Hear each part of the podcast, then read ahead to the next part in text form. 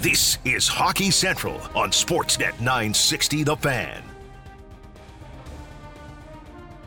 Welcome inside Hockey Central at noon. Of course, we're going early today. Logan and I started at 10 a.m. this morning. We're leading you right into first pitch. Blue Jays and Rays just after 1 o'clock here on Sportsnet 960 and Sportsnet Television.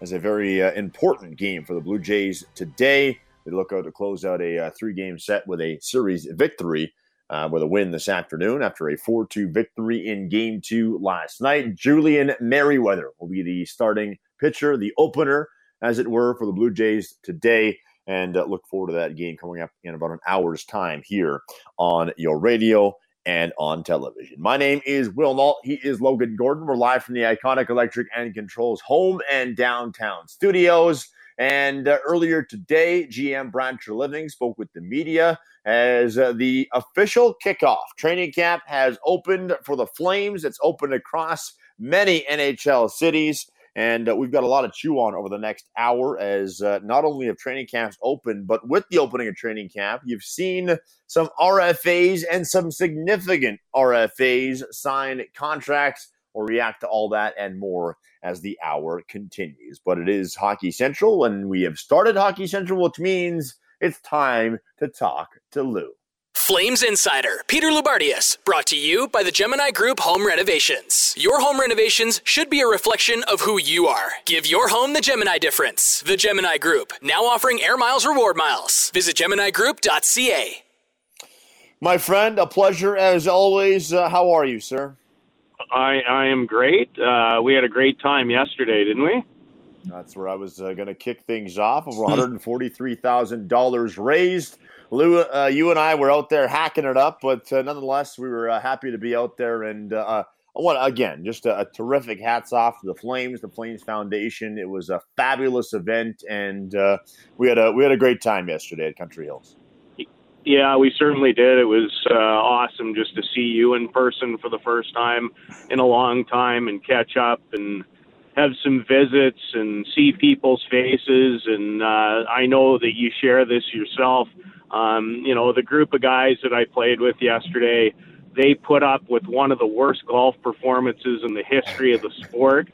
That coming from me. Um, and they were just, they were so much fun and so kind and so gracious. Logan, I do have one question for you, hmm. um, because I, I'm I'm curious how that all went down when I actually hit one of my three good shots of the day live on the radio. You know what? It worked out pretty well, actually. We could hear you with a little bit of analysis uh, as you were uh, getting ready, and then a, a, a, nice silence from the, the audience waiting for you to hit it and uh, an actual very large cheer for what I believe in what you said was one of your best shots of the day yesterday. it was. I was absolutely putrid yesterday with a capital P. I had not taken a club out of my bag all summer long, and uh, it showed. But we had an amazing time. Um, it was so much fun, and again, it just showed what Calgary and and area can be all about in terms of you know donations and how they get behind great causes. It's funny you mentioned that, Lou, because I also had a fabulous group, and it's funny because uh, you know Lou and Lou and I were out there is, as of course uh, you know kind of the, the, the the caddy of the group had our last names on their uh, on their sweaters, and uh, I hit a good shot finally on like hole twelve, and the guys that I was playing with laughed and they said it's about time you did something for the team. We're ready to rip that name off the caddy's sweater. So, uh, yeah, it yep. was uh, it was a fun day, and uh, I know certainly uh, it's not about the golf; it's about the money, it's about the fun, it's about the laughs, and uh, we certainly had no shortage of that yesterday. And and Lou, I know talking to some people that have been around that. Of course, that was the 40th edition of that tournament, and uh, it was, uh, you know, for the first time in a while, fabulous weather. I know it was a little windy, but uh, it was a beautiful day as well, which uh, you can't argue with. Yeah, great course. Greens in incredible shape over at Country Hills. Not that that mattered when you play like I do. Um, but yes, I, I've I have played in that event enough time. Certainly not 40, not even anywhere close. But you know, I'm probably getting in and around 10 at this point. point And I know one thing there's been a lot of days with sleet and snow and yep. rain, and one year that I don't even think we were able to do it. Um, so yeah, it it uh, Mother Nature worked things out quite quite nicely yesterday.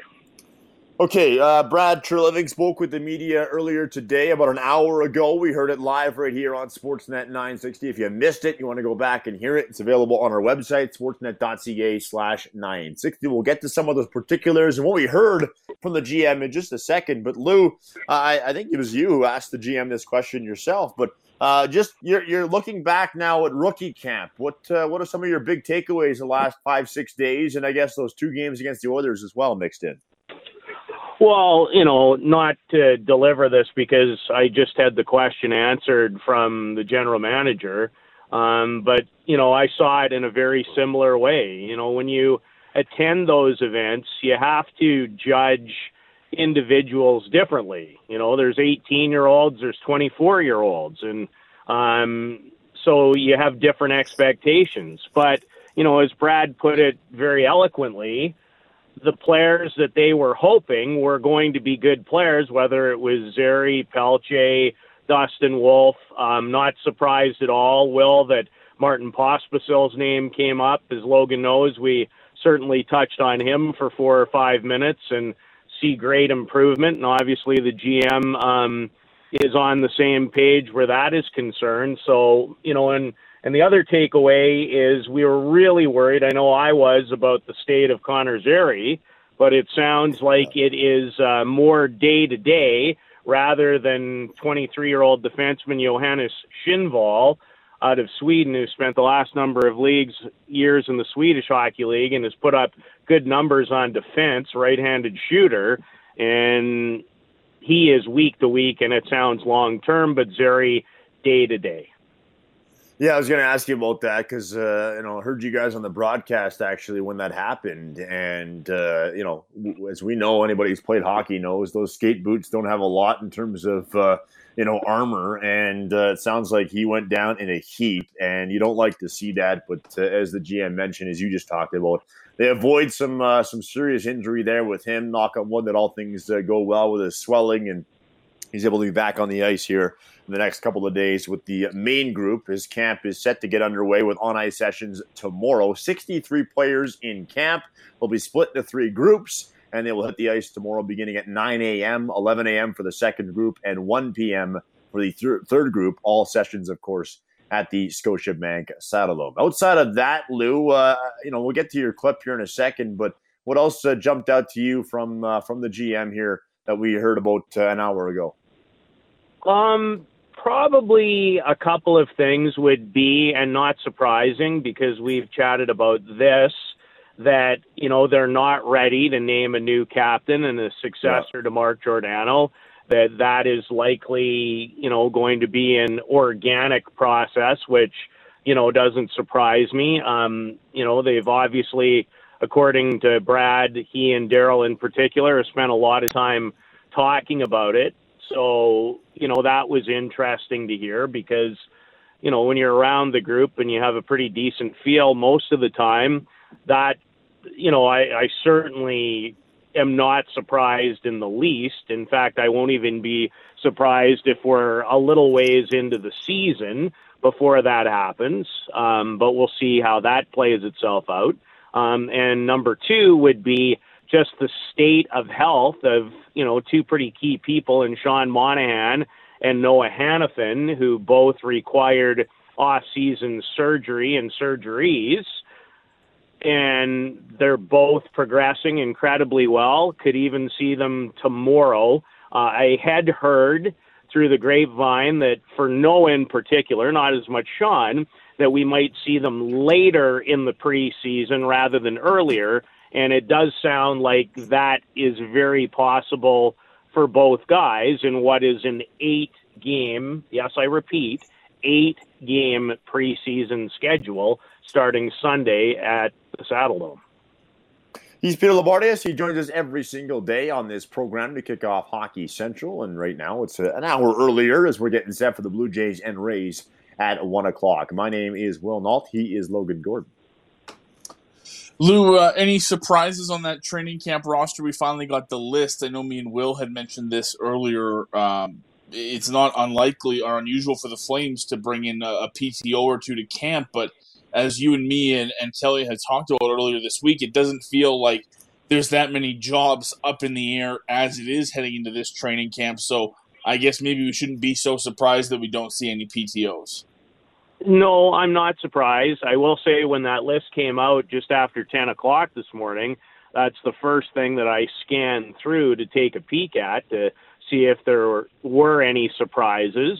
And as we even found out last year, well, this year, I guess, sorry about referring to it, a camp that started in late, in early January, but, you know, Brett Ritchie was a guy who came on to the scene a little later. So it's not like it can't happen, but no, Logan, it it didn't, and and I think you make a great point. This this is a, a camp where you know we're going to see if some some good young people truly push, and and I I do think this. Said it yesterday. I'll repeat it. There's yet to be a camp I've ever attended, and I don't know how many NHL camps I've attended now in my career, there's always one or two guys that jump out. Always. You know, we've seen it a couple years ago. Dillon Dubé. I've yet to be at one where, you know, maybe they don't even make the opening day roster, but they sure elevate themselves to a spot where you truly go, this guy's going to play. And that's going to happen again. That's going to happen again over the next, you know, couple of weeks. Um, so you know we'll see where that goes. But there's not a lot of jobs, um, certainly on the surface, and I truly believe that's the reason why you know you don't see really any extra PTOS at this point. I guess it'll be interesting to see tomorrow what the groups look like specifically when we start hitting the ice because we don't get a, a, good understanding of that just yet. We hear from the general manager. We won't hear from any of the players today. But do you have an expectation of what we'll see from these groups going forward from what Daryl is going to try to accomplish when they separate? Because it's such a, a big number of guys to start off with camp when you're talking about, I think Will did the math, 60 or 63 players in camp. How do you separate and, and evaluate in this kind of training camp environment? Well, the way you somewhat separate, and you know, every practice, there's going to be certain things that you see, whether it's certain pairings, certain duos, certain combinations. You know, the groups are structured with a reason and a purpose. But I always say this. Um, you know, I know there's always a great fascination, and there probably will be again tomorrow, that you know who's going to play with who and who's in each group. And and Logan I would just say like like temper that a little bit you know. Mm-hmm. we want to we want to read things in. Um I'm going to be more in the read and react mode when we get down to much smaller numbers. And frankly when it gets to the point where you basically not even so much in preseason, but more so in practices where you're going to have practices I truly feel that are going to be, you know, your group. Then I'm going to be more focused at who's playing who and and where we're going. But as of tomorrow, yeah, for sure, you know, it's it's it's going to be fun to talk about. It's going to be, you know, fun to see some of the groupings and but again, just don't don't read too much into it because you know, let's. As a matter of fact, this is a perfect time because I asked Brad Treliving this morning. You guys heard it and ran it already, but I said and asked him, you know, with with a new coach at the helm for a start of the training camp, you have a bunch of new faces here. Um, you know, you have some newcomers. I asked Brad between now and opening day, what is he looking for? And what are they truly hoping to accomplish? When you have new people, it's role identification, maybe who's going to play for who, with whom. I think is you, um, you know, the one thing I think is going to be a real benefit for this team is having a full camp with Daryl. So, you know, the, the way we want to play, I know he's been talking to the, you know, there's been lots of communication with the players throughout the course of the season. We've had pretty much our group here for the last, you know, two to three weeks. Um, you know, so there's been lots of dialogue. Um, and that's really what you want to use the, the, the, preseason for is getting people that are new, uh, acclimated to, to the group, um, finding their roles, and, and building your team. It takes time to build your team in terms of where everybody fits and job responsibilities and, and job descriptions. Um, and so that's really the next two weeks we want to see coming out of camp. So if I had to categorize, you know, what I'm looking for most in camp mm-hmm. is to see not just who might push, but I'm way more interested in the internal competition. That's what it is for me. What do you, I guess, what do you want to hear from Daryl tomorrow? What are you excited to hear about from Daryl tomorrow when he speaks at the beginning of, of his first training camp in a long time here in Calgary? I know we, we get the GM and, and he has a you know a tough job because he can't and doesn't want to operate entirely through the media. It's a little different for for Daryl, who you know is just dealing with day to day things within the organization. What are you expecting, or what are you wanting to hear when you uh, speak to the head coach tomorrow? I don't think there's anything necessarily that I want to hear that I'm specifically waiting to hear. Uh, I'm I'm more interested in, you know, I think there are going to be practices that are very purposeful with great pace. Um, you know, there's going to be a lot of corrections with things that aren't exactly how Daryl and the coaching staff want them to be. Um, you know, the one thing about Daryl, and you know, I've known him for a long time, and obviously reunited last year when he took over again as the head coach. Logan, there's there's not going to be anything new, and I don't mean that negatively at all. That's like Daryl knows exactly what he wants. He knows what he's looking for. He knows exactly how he wants this team to play. He knows what the personnel is, and so for me, it's not about hearing from the coach. It's about watching the players react coming into a year where they know exactly what they're getting into.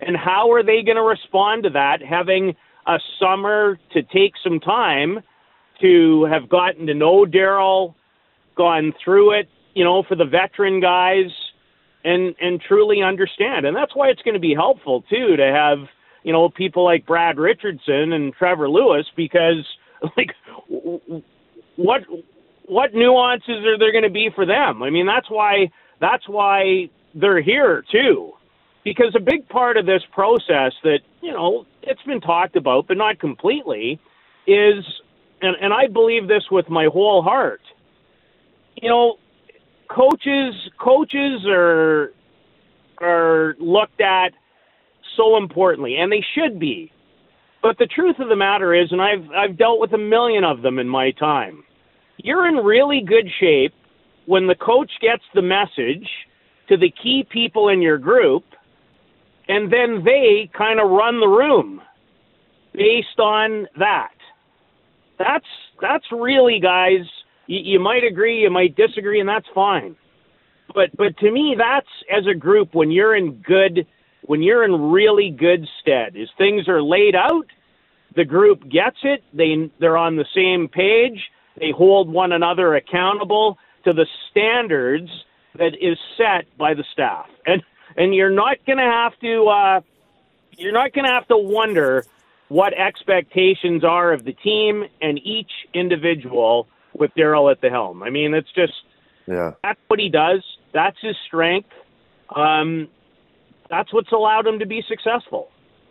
I was gonna. I was, that's kind of what I was gonna mention. You led me perfectly there, Lou, and that is the fact that you know the, the, the GM was asked a lot about change and how you probably didn't get as much change or do as much change to this roster as you maybe had hoped at the end of last season when we heard from you and you talked about the need for change, and and now you are outside of a few pieces, essentially running back with this exact same core, and that's the one thing that he made mention of, and and you go back to last season when you heard from Daryl Sutter about you know the lack of goals or the fact that this team really didn't have much of a, a direction or, or or anything, you know, in terms to, to work towards. And uh, you know, you heard that from the GM today. He thinks that you know one of the biggest changes for this team will be having a full training camp under Daryl Sutter. To what you just talked about, where you know expectations are going to be pretty straightforward.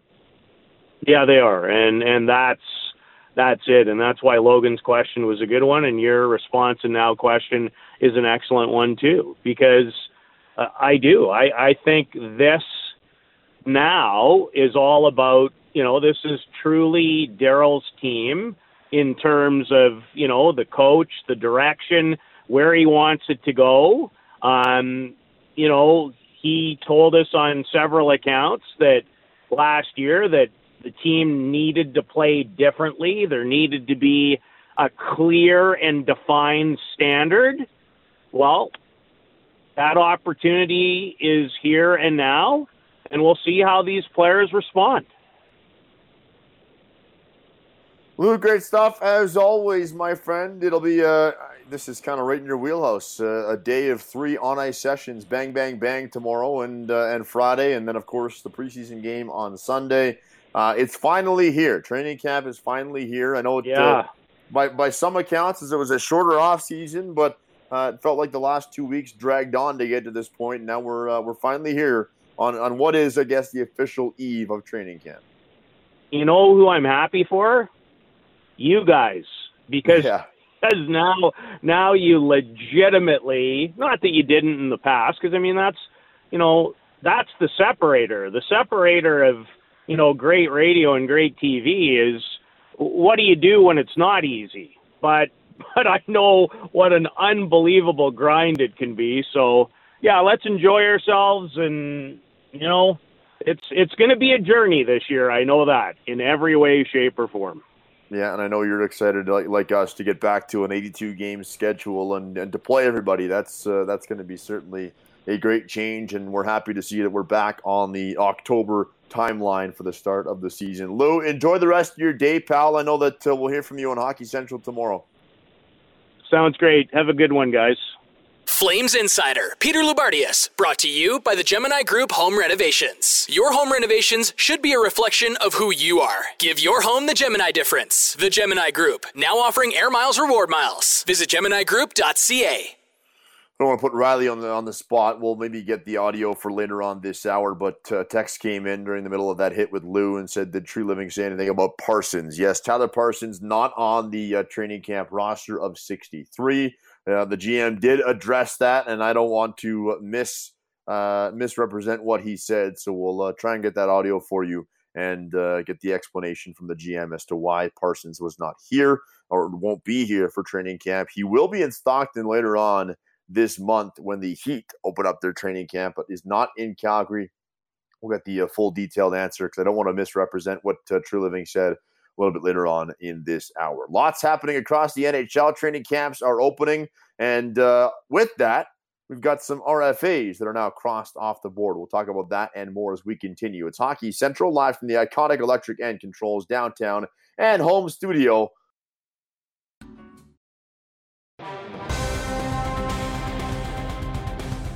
Hockey Central continues on Sportsnet 960 The Fan.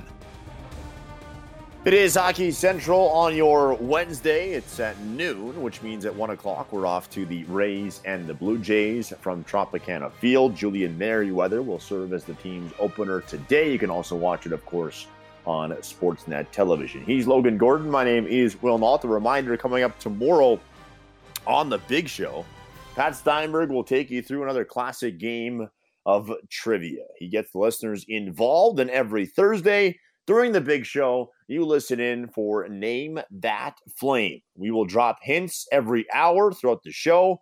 Listeners must text in to which Flames player we are referring to at 960 960. The clues start out very broad and they get more specific as the show goes on. I believe, Logan, we've had back to back weeks, though, where the very first clue, someone has already gotten the correct answer. So uh, we'll look to keep that streak going tomorrow in Name That Flame. We randomly select a winner from the pool of correct answers, and that winner receives a Wild Rose Brewery branded fire pit and a six pack of beer. For more details, you can go to sportsnet.ca slash 960. Name That Flame, brought to you by Wild Rose Brewery, celebrating 25 years of standing by Alberta through wins and losses, all while serving up premium craft beer.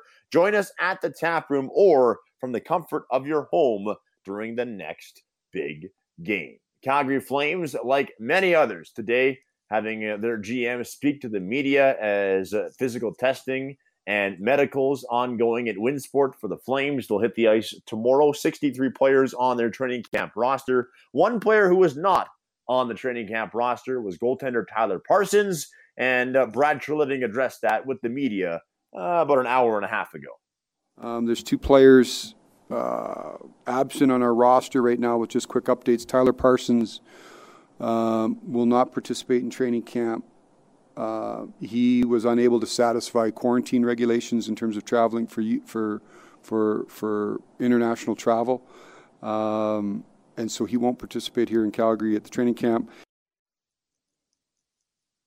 He would also talk about Daniil Chechelev, who uh, is going through some visa issues, I believe, who uh, they signed uh, to play in North America for the first time this season. So Tyler Parsons did not meet quarantine or uh, protocol regulations for international travel. He will uh, join the Stockton Heat Camp in Stockton later on this month and into October.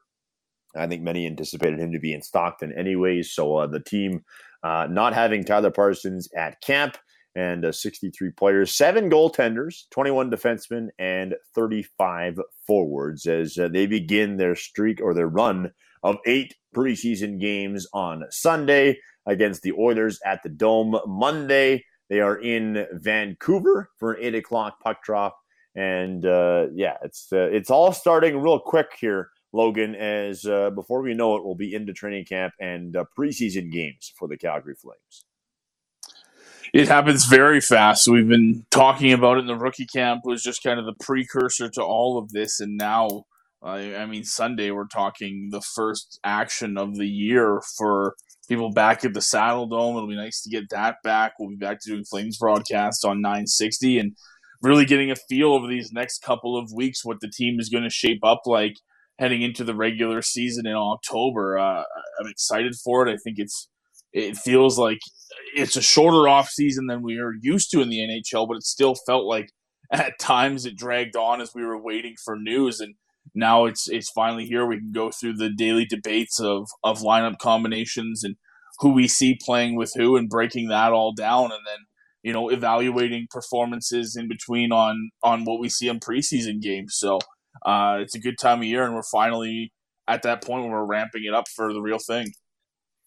I think uh, Riley Pollock, who's our producer back at the iconic downtown studio. Riley, are you a are you a jersey and merchandise freak? I, I don't really know what your uh, what your gauge is here. Uh, no, not really a big merch guy. Um, I need to update basically every one of my uh, jerseys for all of my favorite teams right now. I've been slacking. What's your uh, What's your current Falcons jersey? Uh, Michael Turner. Ooh. Yeah, you need you need to yeah. update. That's that's brutal. holy. Yeah, that's that's what I've been rocking. You get yourself a Kyle Pitts jersey. Mm, I don't know. Not convinced yet. Who else? Oh, really? Really? Seventy six yards. Yeah, I don't know. Listen, your whole team is terrible. So well, take it out of Kyle Pitts. Didn't want to get a Ridley jersey. Out on him. I just uh, I'd probably get a Ridley jersey, or you know, just go old school. I don't know though. You're already old school. I yeah, I basically you got am. Michael Turner. Yeah, you don't need true. old school. Yeah, maybe Ridley. We'll see. Well, anyways, the reason I bring that up uh, is because, uh, courtesy Greg Wyshynski of ESPN, the Seattle Kraken, uh, whoever was in charge of their logo, of their merchandise, uh, of the design, they need a massive, massive raise because on Fanatics retail platforms, the Kraken sold more merchandise on their launch day than the Golden Knights sold for their first two months combined after their merch launch in 2017. So, uh, again, two back to back expansion teams, four years apart. The Seattle Kraken selling more merchandise on their launch day than the Golden Knights sold for the first two months combined after their launch of merchandise in 2017. Uh, that's a pretty big number because if we remember, the Golden Knights immediately were adopted and beloved in the city of Vegas, and I would mm. suggest that's uh, that's pretty big news for the Seattle Kraken, Logan. It is. I, I first of all, I'm sure the NHL loves hearing that that um, a, a, new team like that has already made such a yeah, big impression. What you want. It's exactly what you want. I think aside from hearing that season tickets and pre-sale and those things get sold out fast, that's pretty much the next thing you want to know is how well does it, you know, appeal to the fan base. And clearly they've they've nailed it. I'm surprised to see such a wide gap in it. I, I didn't think there was anything wrong with the Vegas uh, unveil when they did it. I thought it was a good group of merchandising, but maybe there's some lessons learned over the next couple of years that Seattle was able to take and execute a little bit better. I do like the Kraken logo.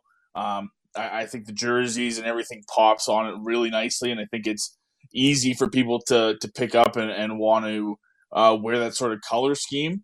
But I'm curious if if that's a, a case of you know the NHL and Seattle really capitalizing on having a couple of years from the Vegas expansion to see how they can better market themselves and be out there. And I think they did a good job of that in having guys come out when they did the expansion draft in those jerseys. And, you know, you can immediately start if you're a fan, think, oh, you know, they picked Mark Giordano. I can't wait to get a number five jersey. You finally see it. I think all of that adds to it. But clearly they've done a good job with it and capitalizing on that momentum of Seattle coming in uh, in year one. It's funny you mentioned Giordano, and uh, you know, I think for a lot of people in Calgary, they're wondering about uh, you know what that season looks like for him. Uh, of course, the return is circled. I would imagine for a lot of fans, uh, December twenty third, the Kraken will make their first regular season visit to the Dome. Text came in says, "I'm taking my kid to the first uh, Seattle Kraken preseason game. Any chance Gio will be there? Do you think?"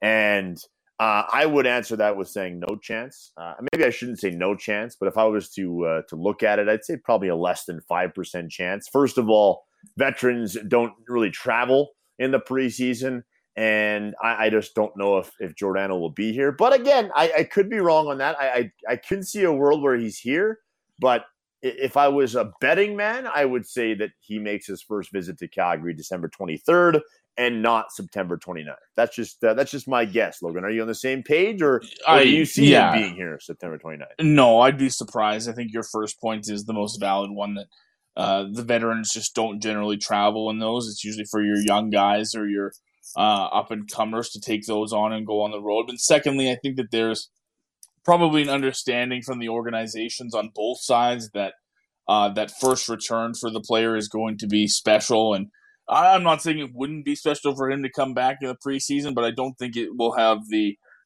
the weight and the gravity that it will on December 23rd, a few months into the season, uh, for Gio to make his regular season return to Calgary in front of uh, the fans. I, I, think that they like to wait those things out and and do it properly, and the Flames will have the videos and all that, and he'll get the welcome that he he really deserves. I think that they try to save those for regular season situations. The preseason, it, it, just it frankly wouldn't be the same, and I don't think we see a lot of those. It, it doesn't happen very often where your captain goes to a division rival. Period, but. Uh, I, I, think they're just going to hold off and wait until the December 23rd game. It makes the most sense, and you can really do it up special for his return there. Yeah, again, I don't want to say no chance because I've gotten myself into trouble by saying that in the past, but uh, I would say probably a, a less than five yeah. percent chance that unlikely uh, Giordano for sure. Very, very unlikely.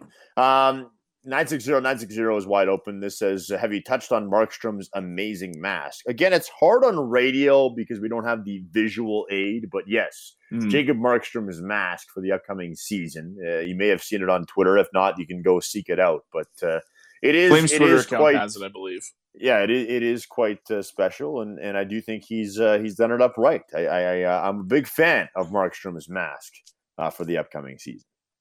Yeah, I'm in the same camp. I, I like what he did. I uh, like you mentioned, it's very hard to, to visualize it on radio, but uh, if you do go seek out the video on the Flames Twitter account, you can see the nods to former Flames goaltenders' masks in there. One of Kiprusoff's skulls is there. Some of the flames that uh, Trevor Kidd has used in previous years. Um, I, so I kind of like the the paying homage to former goaltenders in their own individual style and bringing it together for one mask is pretty cool. So uh, Markstrom did a really good job, and that's I mean goaltender masks are one of those things that you can kind of geek out on.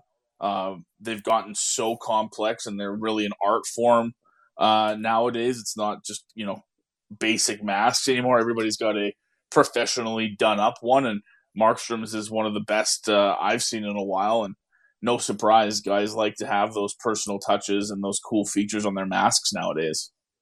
And uh, then this one says, I like how Will talks trash about the Falcons, but he's a Jets fan. Come on, man. First of all, I wasn't talking trash about the Falcons. No. I was talking trash about Riley's jersey selections. I was not talking trash about the Falcons. Uh, I did say they've allowed 80 points because they have, which is the most in the NFL through two weeks. Uh, but yeah, the Jets have been dreadful for a long time, and uh, they've looked like uh, one of the worst teams, if not the worst team in the NFL through two weeks. So uh, I was not talking trash about the Falcons. I was talking trash about the uh, the uh, Michael Turner jersey. It would be a That's, close game. I think yeah, they play. Don't it they play be. this year? Maybe not. I think they do. I. But, but uh, the Giants and Falcons is going to be the worst close game of the year. So. Yeah, I'll have that one on my on my big screen for sure on Sunday. I'll be uh, looking forward to the Falcons and the Giants coming up on Sunday. Uh, Riles, by the way, I've said this a couple of times already today. As uh, Cavalry FC is back at home tonight, as uh, they will take on Pacific FC in the Canadian Championship quarterfinal at Atco Field at Spruce Meadows. Eight o'clock kickoff tonight under the lights, and uh, I understand that you, my friend, are going to be uh, taking in your very first Cavalry FC game tonight. I sure am. I'm very excited for it. I've been wanting to go for a while, and the opportunity finally popped up, and it's a big one tonight in the Canadian Championship. So, can't think of a better better first game to go to. Well, you're going to be there tonight. Looking uh, looking forward to hearing about your experience. I've been to a couple. They are awesome. The atmosphere is something that you will uh, have a, a, great takeaway from tonight. You will love it, Riley. I know you'll be right there in the middle of it. And uh, Cavalry FC is looking forward to hosting Pacific FC tonight. Reminder: if you're going to the event, you need proof of COVID 19 vaccination or a negative test to attend the event. For more information and for tickets, go to cavalryfc.canpl.ca. Take a break. When we come back, we'll react to some of the RFA contracts that have been signed across the NHL the last couple of days and get you set. Blue Jays and Rays in about 15 minutes live right here on Sportsnet 960 The Fan. Just a few more minutes and then we'll hand things off to the. Uh, Folks on the Blue Jays radio network, Ben Wagner and company, as the Blue Jays and Rays will close out a three game set at Tropicana Field in Tampa. Jays with a 4 2 victory yesterday, which forces the rubber match today, and they come into action with a half game lead on the New York Yankees. The Yankees in action against Texas this evening, and they're one and a half games back of Boston, who was uh, in action tonight as well as the Boston Red Sox at home to the New York Mets. Those two teams will do battle this weekend, the Yankees and the Red Sox. And then next week, it's the Blue Jays and the New York Yankees for a set of three from Toronto. And uh, courtesy of the boss, as uh, you know, coming up next Tuesday and next Thursday. We will take the Blue Jays and Yankees right from first pitch at five o'clock. Big Show moves from one until five instead of two to six. I guess Hockey Central remains at one. Big Show two to five, and uh, looking forward to uh, having the full games for you. Those two games could mean a lot or everything when it comes to the Blue Jays playoff chances. And I saw this stat courtesy our friends at uh, Tim and Friends over at Sportsnet. Um, not sure if you saw this, Logan, but what it uh, could mean for the future here as uh, we know that the Toronto market doesn't really get the love when it comes to playoff games and, and times of those games. Uh, of course, they got to get past, they first have got to make the playoffs. Second, they've got to get past the American League wildcard game, which at this point would be in Boston against the Red Sox. Uh, and if that all happens, they would have, of course, the five game divisional series against the Rays, who are on pace to be the best seed in the American League. This season, the Blue Jays during day games are 37 and 17, and during night games are 48 and 49. So below 500 at night and a 685 win percentage during the day for the Blue Jays this season. And again, if history tells us anything, if they can get to that divisional series, there's a good chance those games happen during the day. So maybe that's a good thing for Toronto, but that's a, pretty wide discrepancy 685 during the day in terms of a win percentage and 495 at night this season for Toronto. It's an interesting stat. It's just one of those ones that uh, I I didn't even. It take a long time to go through and figure them out and actually come up with that stat. I don't know that it actually. Well, as the has, Tim and Friends crew asks, is it a super stat or a meaningless number? Which uh, which one? Yeah, uh, to me, it's kind of meaningless. I don't know that it actually has any effect, or that if it, you know, the game times for a playoff game were set at a separate time, that I'm all of a sudden picking against the Jays because of that. I think it's an interesting coincidence and it's a neat thing to point out. But uh, as far as I'm concerned, it doesn't actually affect how I think the the team's performance is going to be affected by it. And I don't know about you, but I, if the Jays were set at a certain time for a playoff series or a wild card game, I wouldn't look into that as a deciding factor as to who's going to come out on top. We'll see if it means anything. And again, there's a lot of steps that have to happen before you even get to that point because they've got to win the wild card game, they've got to make the playoffs, and then uh, and then we'll see if they get those afternoon games and if it means anything uh, for a potential five game or best of five series against the uh, Rays in the divisional series. Before we get to uh, the Blue Jays, just quickly, did you see Conor McGregor's uh, first pitch last night? Uh, if you want to call it a pitch, then yes, I did see it. Uh, I don't know what issue he had with the camera guy there that he wanted to throw a fastball at his head, but holy man! And I had some people saying, "Dude, he's in a tight suit. He, that's why he can't throw straight." Like, I don't buy that at all. That was awful.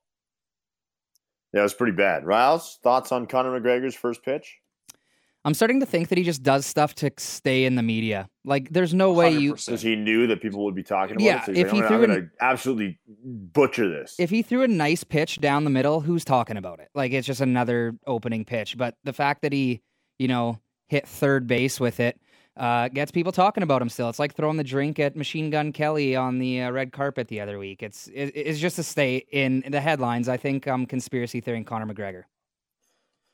All right, there's your take from Riley Pollock the Michael Turner jersey owner himself, uh, letting you know what he thinks about Conor McGregor's first pitch. Uh, boys, before we get to the Jays and Rays, it is Hockey Central. Uh, RFAs crossed off the board. Kirill Kaprizov, Rasmus Dahlin, the last uh, two big names. Robert Thomas, also the St. Louis Blues, getting signed within the last 24 hours. And you look at the list of remaining RFAs, it's a pretty small one. You got the two in Vancouver. You've got Brady Tkachuk in Ottawa and Kiefer Bellows in New York with the Islanders, who barely played last season. So you're wondering what the holdup is there. But uh, the two in Vancouver and Brady Tkachuk, the last three big names when it comes to RFAs, is uh, that list has significantly shrunk the last 24 hours, Logan.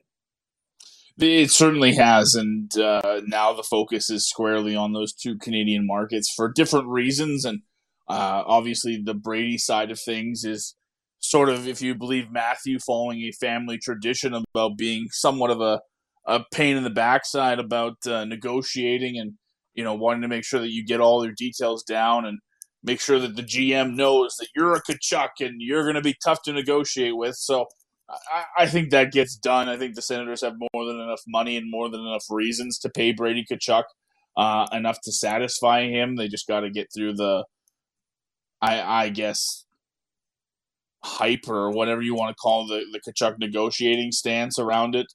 Um, I, I, think that one gets done. The Vancouver one for me is is vastly more complicated and more difficult uh, when you talk about you know how much money they're actually going to have for these guys. I don't think the Kaprizov contract did them any favors when it comes to getting Elias P- uh, Pettersson signed next season. And uh, going forward, I still think they're in uh, some big cap trouble. So for me, Will, when you talk about Vancouver and starting training camp without potentially your two best players and no real light on the end of the tunnel as of right now, you've got to be worried. This is a big season for Jim Benning and that group there. They spent a lot and did a lot this offseason to try to get better. Uh, but none of that matters if Pettersson and Hughes aren't there uh, because you're not going anywhere without those two signed up long term. So so there you go. Some of the biggest names are uh, crossed off the board, and I'm with you when it comes to comparables. Uh, Kaprizov only the one year under his belt, but uh, yeah, if you're Pettersson's camp, you're looking at that and saying, why can't we get five times nine, which is what Kaprizov got in Minnesota. Uh, we'll see how that unfolds. And uh, it sounds like there was no updates and really nothing to to read off of when it comes to uh, what we heard from both Jim Benning and Pierre Dorion in their media availabilities today with uh, the Ottawa and Vancouver media. So uh, we'll keep an eye on those. Training camps are opening. Those remain the biggest unsigned pieces of the respective teams. And uh, we're just happy to have the training camps back. Preseason games will begin this weekend. The Flames will kick off their preseason schedule on Sunday. More on the Flames and takeaways from Brad Treliving later on today, as after the Blue Jays game, uh, Pat Steinberg and Andrew the Hustler Patterson will take over with the big show at four o'clock or four thirty, depending on the timing of the Jays game. As that's where we go next for Logan Gordon and Riley Pollock. Uh, I am Will Nault. We'll say goodbye. We'll hear from you tomorrow. We'll talk to you tomorrow. And coming up next is the Blue Jays and the Rays, the series finale from Tropicana Field in Tampa. First pitch is next, right here on Sportsnet 960 The Fan.